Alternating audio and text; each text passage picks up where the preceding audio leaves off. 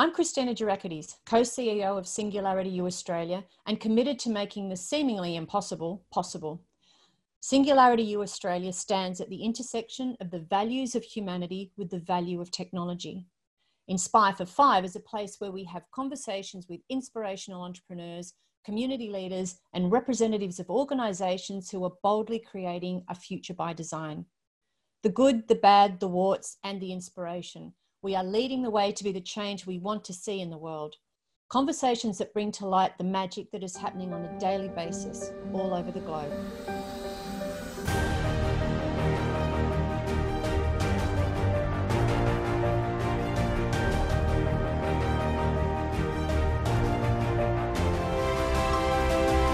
Welcome to another episode of Inspire for Five. And this week we are welcoming the wonderful Paul Smith, who is the founder of Future Directors Institute. Paul, welcome to the podcast.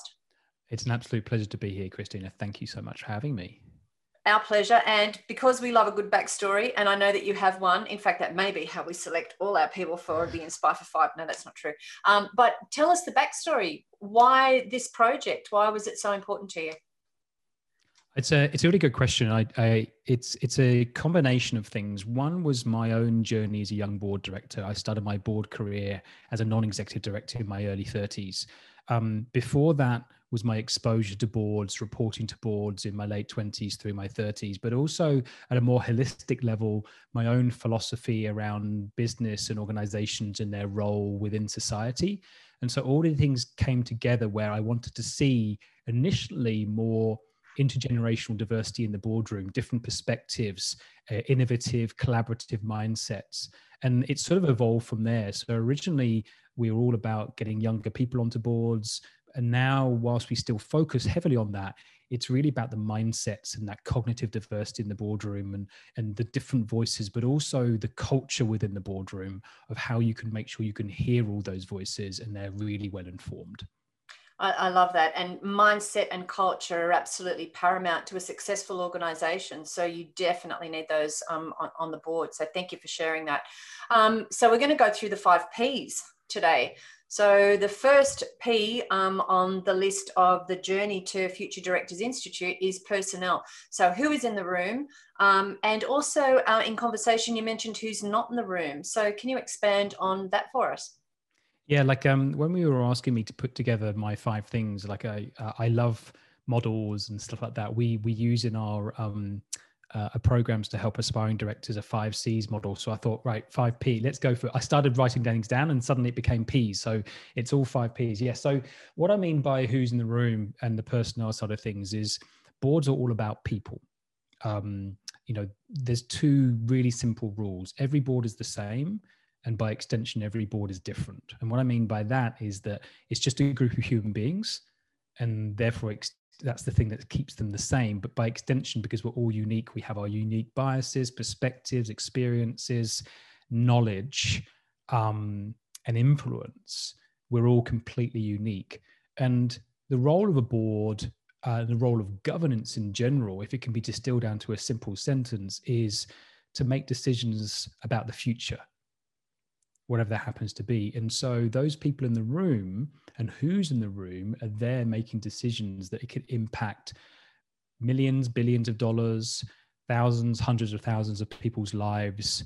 And so what you're looking for is the personnel in the room that have the capability, the courage, I think the consciousness to do that in the most highly informed and effective way. And we've always focused on who's in the room but i think more and more so with everything that's going on the transparency that's coming we're discovering who's not in the room. You know that those different voices the the ones who can disrupt the group think and the homogenous backgrounds of a lot of the people who end up in boards whether they're big corporate boards or you know small non-profits or community groups I think I, I, love very much that you mentioned um, courage and consciousness, and let me add another C to that since we're, we're on the on the letters. Um, I think that what you're talking about too is the convergence of minds. So it's that convergence of diversity really um, that has set us off, and and I, I, hear you speak, and and um, I'm very much aligned with everything that you just said about about culture, about um, the people that are in the room and how they all need to work together. But it's also the different perspectives that come together. So very crucial, very important. Um, the second the second P, I guess, that we have is purpose. So, what is the role of the board? Um, how does that get defined? And, and do different boards act differently? Do they have to apply to the same charter? How do you operate in, in that regard? Again, a really good question. Um, there are so many different types of board. Uh, everything from a private business that may have a board of one person, and so doesn't really all the way through to a publicly listed board um, or an, a charitable organization that has very clearly defined legal obligations based on their regulation and the environment they uh, dictated by, and that can obviously change across borders, as well as within states and territories, uh, it, wherever you happen to be. Um, the purpose of the board, the role of the board, is always sort of evolving and it's it's always been in the past it's been a little bit one size fits all. Um, boards have been uh, by and large a little bit backward looking compliance uh, rubber stamping past activity. Uh, and in the 80s uh, where you know corporate boards really sort of like came into their own a lot of people a lot of co- companies were um, borrowing from a model developed by a, a, British guy called a governance expert called Robert Tricker. Um, and his governance model, which looked at the multidimensional facets of a board in terms of the backward looking side of things, the forward looking side of things, the internal dynamics, and the external influences and dynamics. I think the biggest change you're seeing in terms of the purpose of the board is it's becoming far more strategic than it is so forward looking and having the input into strategy development. So going back to the personnel bit you're seeing people coming in less from a financial and a legal background and more from a strategic background. And i think that's the changing and shifting purpose of boards. And it's not universal yet but that's what you're seeing I love that too. I, know I've sat on a couple of boards, and one in particular was a charity. It was a, a an early startup charity, um, and we just received our our um, our uh, official, you know, charity status, etc. And it was all about we really needed people on the board to get their hands dirty, so to speak. It was what tasks can you take away? It's not just about coming to a board meeting. So I, I really like that that um, that new purpose, sense of purpose. So the third P on the list is perspective. Who does the board actually serve? Um, so we've moved into, I guess, um, stakeholder capitalism as opposed to shareholder capitalism. How has that worked? How has that developed for the Future Directors Institute? Well, what you're seeing uh, for boards now is that combined with that sense of purpose is also that wider view of who are the most important people that we serve. It's still a battle, especially for corporate boards who are listed, where their shareholders are the owners of the business, uh, superannuation funds, pension funds, philanthropic organizations, whatever it happens to be, self managed super. Um, and they still need to deliver a return but what you're seeing with sort of stakeholder capitalism is looking at the needs and the impact of decisions that are made in the boardroom on other stakeholder groups like employees, like customers, especially as customer loyalty, employee talent retention, and attraction becomes even more important. Health and well being of those people becomes paramount. You know there's that social license to operate element to everything as well. So it's also the stakeholder group of society in general and even more so which is fantastic the environmental impact of that business that organization. And you're seeing that uh, everywhere from the finances of these groups like the big banks through to energy companies through to retail companies they're starting to look and gain input and look at the impact of the decisions on a much wider group now the world of the boardroom has always been complex, but the increasing complexity is that widened perspective. Now you're having to make decisions with an eye on everyone as opposed to really focused on shareholders. But the great thing is, we're learning, and I think corporate leaders, every, most leaders are learning that if you take care of the wider stakeholder group, the long term financial returns actually come with that. And I think that's the shift in mentality is You look after that, everything else is taken care of, as opposed to look after the owners first, it will trickle down to everybody else. There's a lot more action that's required in this. You know, we've had statements at Davos and the CEO forum, and there's a lot, a lot of talk, but we're needing and requiring activist shareholders and public sentiment and even government regulations to force a bit more change. Um, as I said, like governance has always been about trade-off decisions. You can't avoid them. You know, not every decision is going to please everybody and benefit everybody in an equal way. Um, so, and one of the things I think within that perspective element is we've started to see is a change in the way that executives are incentivized to lessen the impact of, say, short-term financials and much more longer-term wealth and well-being, which you know pre to 2020 was a little bit of a dirty word but now through 2020 well-being is like the thing that we need to be uh, talking about. So look it's it's still very early days in terms of that perspective side of things. There's a there's more talk than action and everybody's trying to juggle how how it operates. If we take away from corporate land in a non-profit space obviously a, a, a non-profit has no owners. Um, so they've never really been the stakeholder. But you know they still have that wider stakeholder view the donors the regulators the employees you know the impact of the work you're doing. Um, i think nonprofits have always had a bit more of a take on the whole wider stakeholder capitalism i think. But again everybody's still evolving and growing and they're widening their gaze so very much what you're saying sounds like how boards operated around the 1980s yeah, like and that, I think that was a big transition period, right? So I think what we're talking about moving towards a you know stakeholder capitalism over shareholder capitalism is we're actually going back to where we were pre sort of the advancement of Reaganomics and Master of the Universe, where it all became about shareholder returns. You had brokers coming in, and then it moved to high frequency trading, and it all became about short term, short term, short term, short term, and the share price. And I think we're actually reverting back. You know, back in the day, companies, because they were far more local to a certain degree, had a big role to play in the community and society. They really did look after people. You know, by and large, it's changed over time. So we're, we're sort of almost like coming full circle, but we've added some great bits in, like the environment.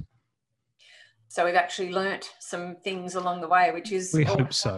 and, and that whole Davos manifesto at the World Economic Forum. I mean, how refreshing was that? And it's very much Branson's theory about keep your people happy they'll keep your clients happy who will you know if you've got happy happy staff and happy clients how can your shareholders not be happy at the end of the day um, so the fourth p on the list is professionalism what what is a professional board? What does that actually look like, and what should it be looking like into the future? Because we have had some maybe not so professional, maybe not so ethical behaviours that have been exemplified by some boards um, over the over the years. What does professionalism look like? This is this is a really tough one, right? There's a there's so much debate at the moment. You know, if you think about other professions, accounting, legal, there's some sort of body that you might belong to. You continually develop your learning. You have to go through certain things to become qualified. Really, to be a director, as long as you're old enough, you can only be disqualified um, rather than you have to qualify. So there's no qualifications for being a board director. Now, there are courses and learning courses and you know a whole bunch of different things around the world and, uh, and in some countries you do have to do these courses to actually become a director um, uh, for example, and this is a bit of obscure reference, in Pakistan, if you want to become a company board director, you have to do a formal training course for board directors, but it can be from anywhere in the world, and they have a list of them uh, that you have to do from around the world. But generally, as I said, you can be disqualified. Now, the problem is okay, what if you overlaid this professionalism so that everybody has to train? That's great. The problem is around the world, there's tens of millions of board directors. And I'm not just talking about big company board directors, charitable organizations, community groups, schools, the startup community. Fewer than one in 1,000 of these directors has any form of recognizable training. And the problem is that it's inaccessible, either geographically or expense from an expense point of view it's really hard for everybody to get trained up. So this is the problem. I think the world would love to have more professional board directors who are constantly upskilling themselves and not thinking they're there to give back what they already have but they're to do that and to grow. But it's really really hard when it's really inaccessible or it's out of reach for a lot of people and also out of date as well because a lot of these things are changing so quickly. So i don't think there's an answer right now. It's more the conversation needs to be is like how can i as an individual board director who wants to be effective how can what can i do to continue to become more professional in my standards? And i think you mentioned the ethical side of things. It's not just in my knowledge it's in my standards. Um, and what can I do? But you also need these companies and organizations to be investing in their boards. You don't see a lot of money apportioned to the board for training and development by and large because they're either volunteers so they're not employees or they're not employees so it's like it's it's hard thing to gauge because we, there's this myth that your directors know exactly what they're doing you know you've sat on boards you know there's a whole bunch of blind spots people don't know what they don't know and is that once we acknowledge that we don't know everything and directors don't know everything then maybe we can start actually evaluating what we do need which i think is this increase in professionalism but it needs to be managed because there are so many board directors out there. Um, you know in australia alone there's 60 70000 registered charities. Uh, you know there is 15000 schools. All of them have a board. And these parents who might be joining a board they're not going to get training unless the school develop it. But where's their money coming from? Mm. And even the corporate board directors may not get training because there might be a belief they know enough because they've been CEOs or investment bankers or on multiple boards. So it's a really interesting dynamic that we have right now as we're seeing more transparency, we're seeing more scandal, we're seeing, you know, the Royal Commission, everything that's coming out of those things. We're seeing that not all boards are perfect machines; they're broken there's things missing and i think that professionalism is part of it I really love what you're saying there, Paul. And it's almost like because there are courses that you can do, but I agree, a lot of the courses are outdated. And then we don't want everyone acting like clones either. So, but uh, but it's that um, investment in your own board and how you want your own board to operate. I think there there's some gold um, in that. And if there was training if it was like that I, I don't like the word micro credential that everybody's using at the moment but if there was that that credential um, and it meant that you listened to um, somebody who was very effective on a board speak or if you had um, a, a, guest speaker within your board who put a different perspective on things for example i think i think that would if you as um, as the future directors institute came up with some kind of education learning program i think that would be uh, a, a, wonderful thing to be able to share. We're working on it. We're yeah, trying sure, to. I think sure the thing for us, one of our things is trying to democratize this. You know, as I said, uh, around the world there are groups that have been for decades have been training board directors, but you know, and I don't shy away from calling it what it is. It's elitist. Mm. Um, it's for the ones who can and have the means or can get sponsored or the few that can get scholarships. And it's extremely out of reach. And you know, I, was just want to share, share, this story if you don't mind, Christina. Last year, I was in I was with Malawi with a group called the Hunger Project um, on a, a, learning program. Like it wasn't a we go there and help them. We go there to learn from these people who have nothing and have have brought themselves out of poverty and hunger. And you know, we're talking we're talking with the the with the group of people who are governing a whole community of 15,000 people across multiple villages in rural Malawi. This is a board. This is a board of directors. It may they're no, they're formal. They're formally put together. They have a constitution. They have no access to any training at all. It's all instinctive, and that only goes so far. Like you know, some great board directors have fantastic common sense and it's instinctive, but there's always room for improvement. What we want to do is not just being like a you know modern contemporary training that's beyond governance you know to and we'll talk about this in the fifth p in a sec but it's it's to the ones who already have it. It's bringing it to the ones who don't have it to see if they can improve the lives and the well-being and the outcomes for whoever they happily governing for I, yeah, I totally agree. And I also think um, there's a lot of the governance, the formal governance things in the board training that is available now, but that creative aspect and how to think beyond and how to stretch um, what the organization is doing. I, I, I would love um, to see more of that kind of education happening within, you know, that whole mindset um, that, mm. that you mentioned earlier, uh, being encompassed in some of that training. Um, so you did mention the fifth P, um, which is performance. Uh, and so performance as an individual within the board, hopefully as a collective board. Um, what's your theory? What's your what's your direction on that? I think um, this comes back to the diversity side of things and the personnel in the room, right? So when you're putting board together, often it's been about the skills, the knowledge. Um, but the real great boards put boards together first based on a, a, set of shared values or behaviors, not because they're looking for homogenous thinking, but they're looking to create a culture where all voices, all views can be heard. Uh, it's a safe space, right? Um, so that's part of that collective performance. Um, but also there's that individual performance. You know, there's all well and good turning up, turning up uh, in a virtual setting, um, turning up to your board meeting, turning up as a board director in all aspects of the role, because it's not just board meetings with the knowledge, but you're recruited for your brain, and we're not training our brains. So with Future Directors Institute, we team up with a lot of neuroscience type work around how you can actually train your cognitive abilities. Um, most of us are walking around stressed, tired, strung out, sometimes distracted, sometimes angry, whatever it happens to be. Imagine you're bringing that into the boardroom, your biases, your ba- what I call I call it your boardroom baggage. You're bringing that all into the boardroom. Um, and if you don't have the individual knowledge, but also the collective procedures to wipe as much of that away as possible, the decisions that get made in that group won't be high quality decisions.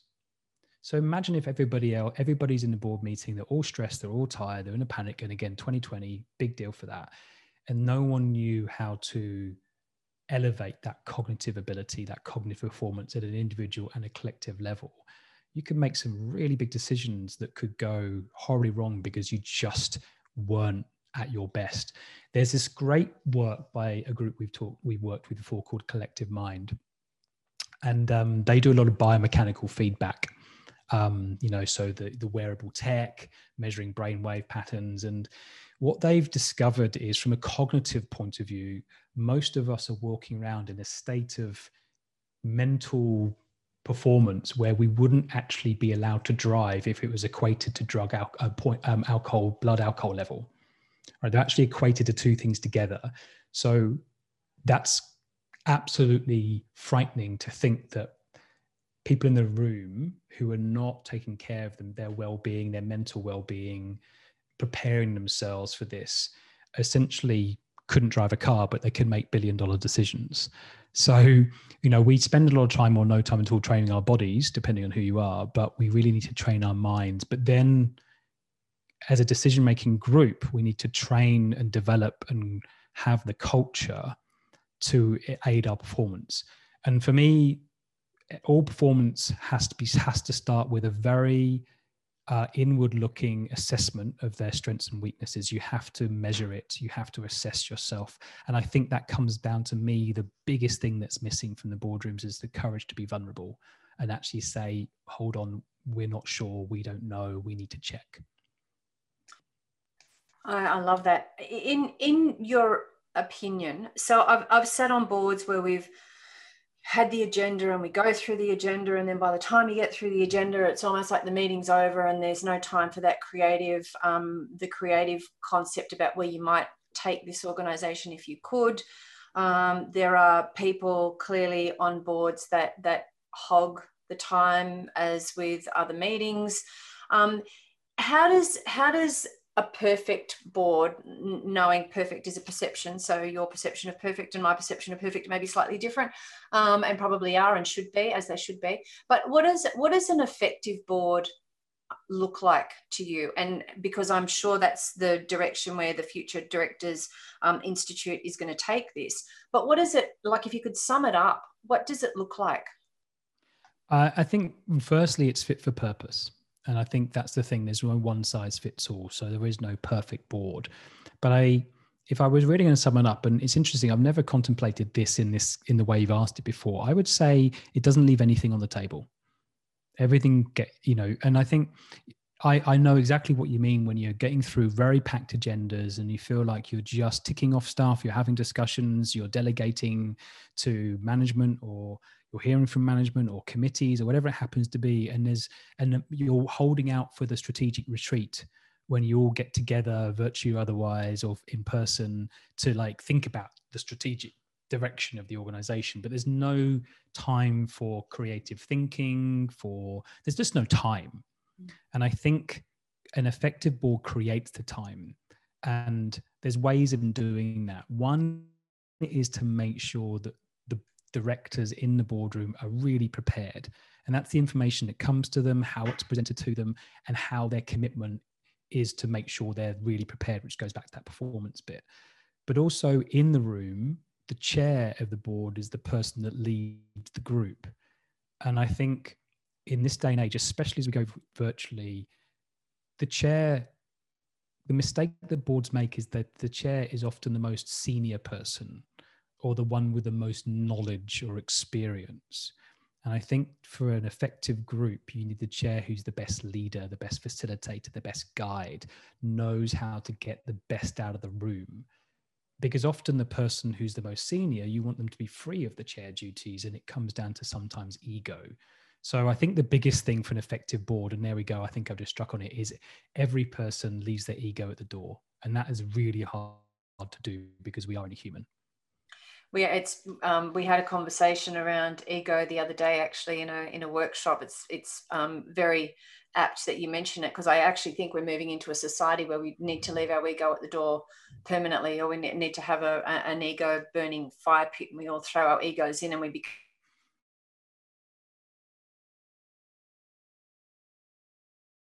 the, the I, you know, in, in that whole thing. I went to Greek school for a long time to be able to say ego with a Greek accent. Um, Paul, I absolutely um, am so grateful that you have come on and shared your knowledge and your wisdom. Uh, and I can't wait for Futures Directors Inst- or Future Directors Institute to be everywhere in every board for everybody. Um, how do people get in touch with you? How do they find out more about you? Website we'll put in the in the notes, things like that.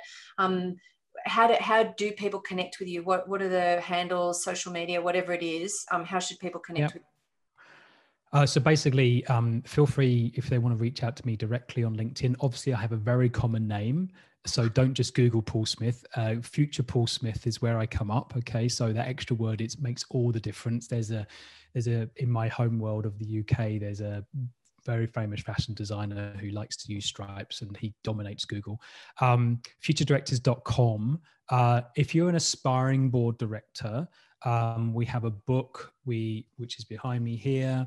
Um, we have programs, one-on-one or group-based programs to help you accelerate your journey into the boardroom.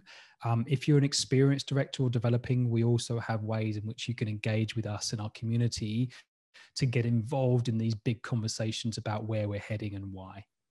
And um, I think we'll run a workshop uh, with you around, uh, we might invite some of the people that are on this webinar into potentially a workshop with you or um, get them to, to sign their names somewhere um, and we can definitely put them in contact with you, potentially give them maybe a, a, sheet of tips or hints or something like that so that we really encourage this, um, this new vision of what a board should be and how a board can actually be extremely effective, not just in, I loved what you said before, a lot of boards tend to look back um, and we really need them to be looking forward to, to have a voice in that future development.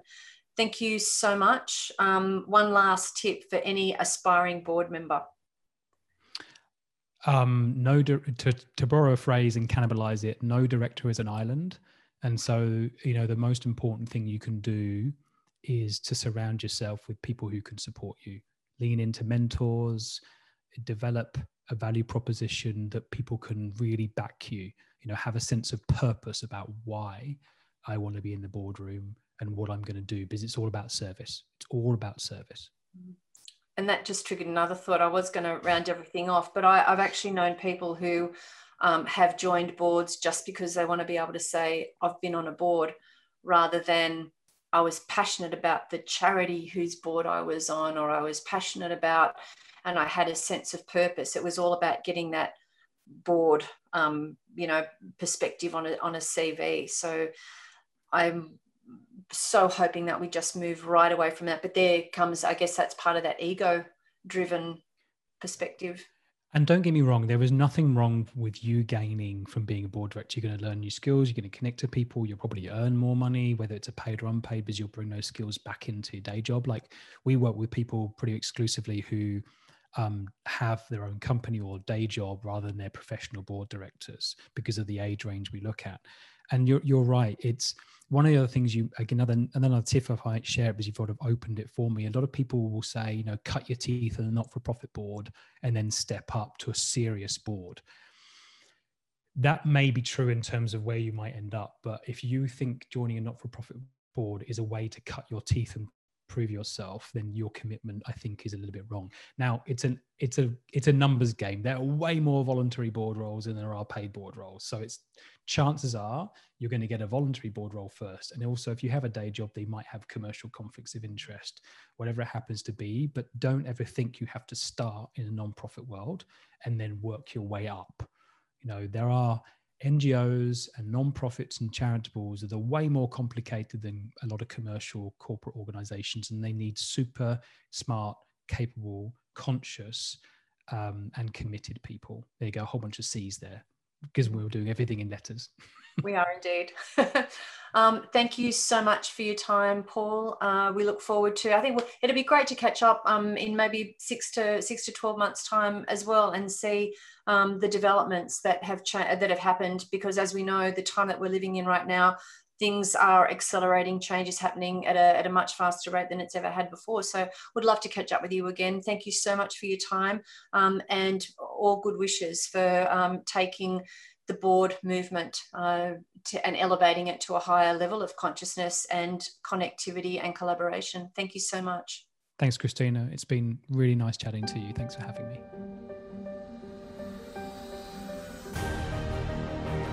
Thanks for joining us for this episode of Inspire for Five, the Singularity U Australia podcast. We look forward to your company again on the next podcast. And in the meantime, we'd like to give a big shout out to our founding partner, Deloitte.